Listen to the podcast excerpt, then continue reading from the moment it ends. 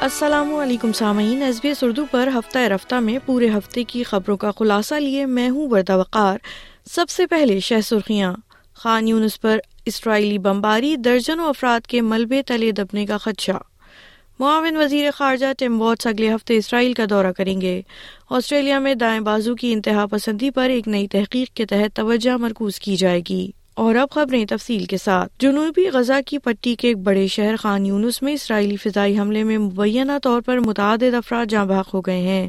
ہلاکتوں کی صحیح تعداد کی تصدیق ہونا باقی ہے، جبکہ زخمیوں کی مجموعی تعداد بھی ابھی معلوم نہیں ہو سکی ہے۔ کہا جا رہا ہے، یہ حملہ ایک رہائشی بلاک پر کیا گیا ہے۔ دوسری جانب، شادی ابو سمرا جیسے اینی شاہدین کا کہنا ہے کہ ملبے کے نیچے درجنوں افراد کے دبے ہونے کا خدشہ ہے۔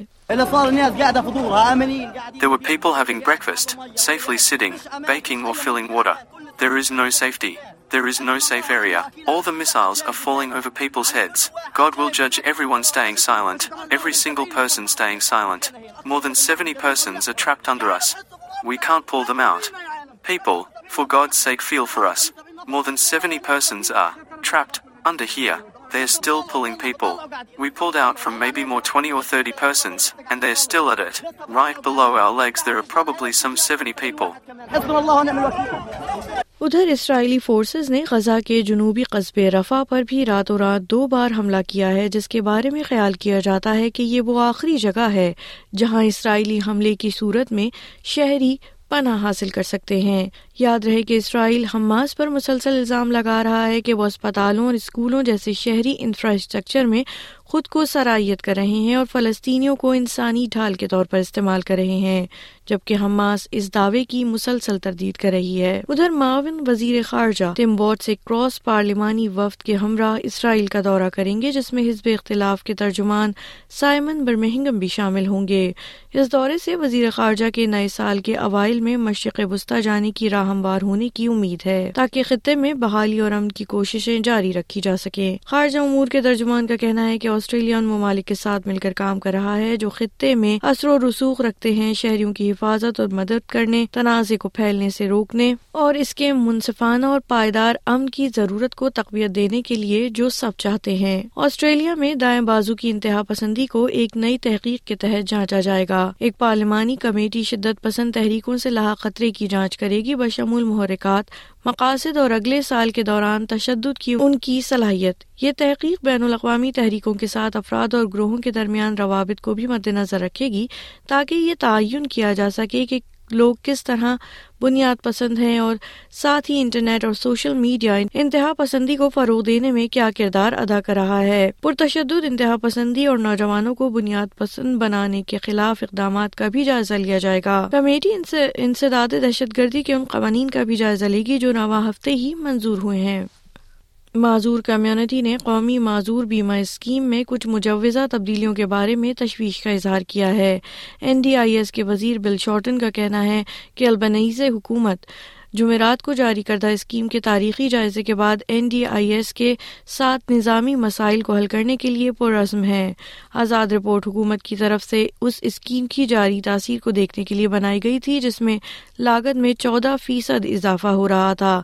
جائزے میں آٹزم جیسی تشخیص کی بنیاد پر اسکیم تک خودکار رسائی کو ہٹانے کی سفارش کی گئی ہے، جو کسی شریک کے روزمرہ زندگی میں خرابیوں کی بنیاد پر رسائی کے حق میں ہے۔ تاہم آٹزم آگاہی آسٹریلیا کی سی ای او نکول روجرسن نے ایس بی ایس نیوز کو بتایا کہ انہیں اس سلسلے میں کچھ تحفظات ہیں۔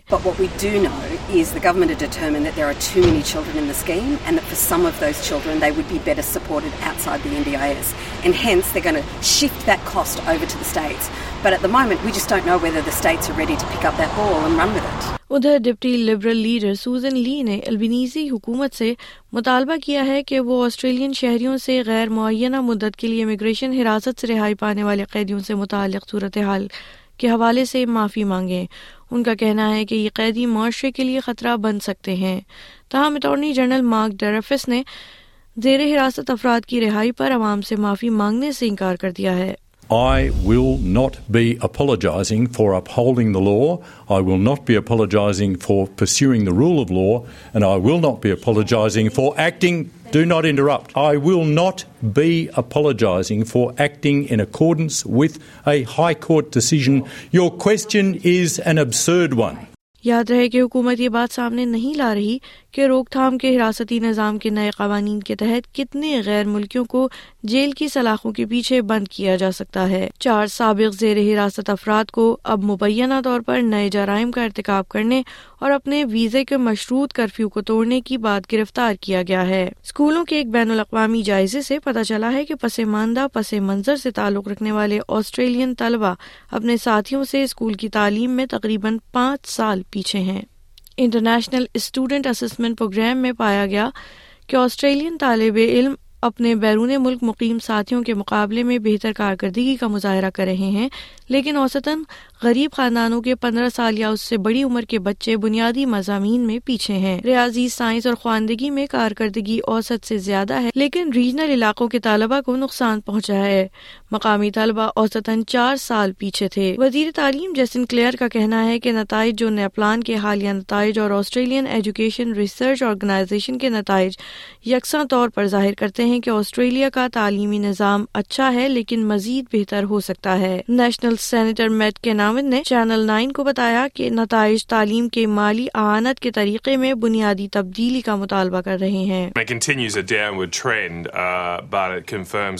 What we're currently doing is not working. And what we've been currently doing for the last couple of decades is massively boosting funding to schools. We had this so-called Gonski program. Remember the, the palaver about that.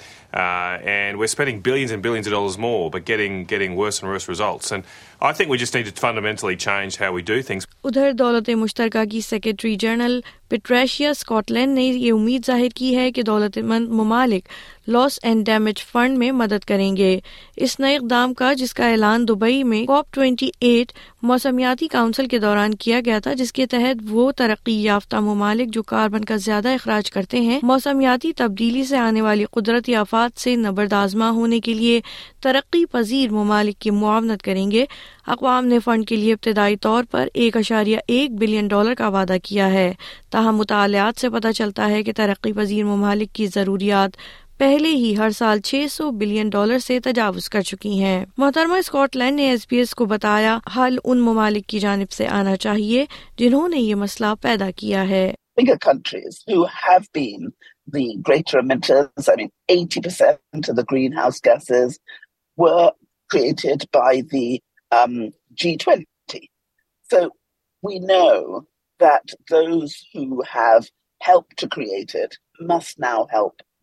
ہے سامعین آپ سن رہے تھے S B S Urdu پر ہفتہ رفتہ۔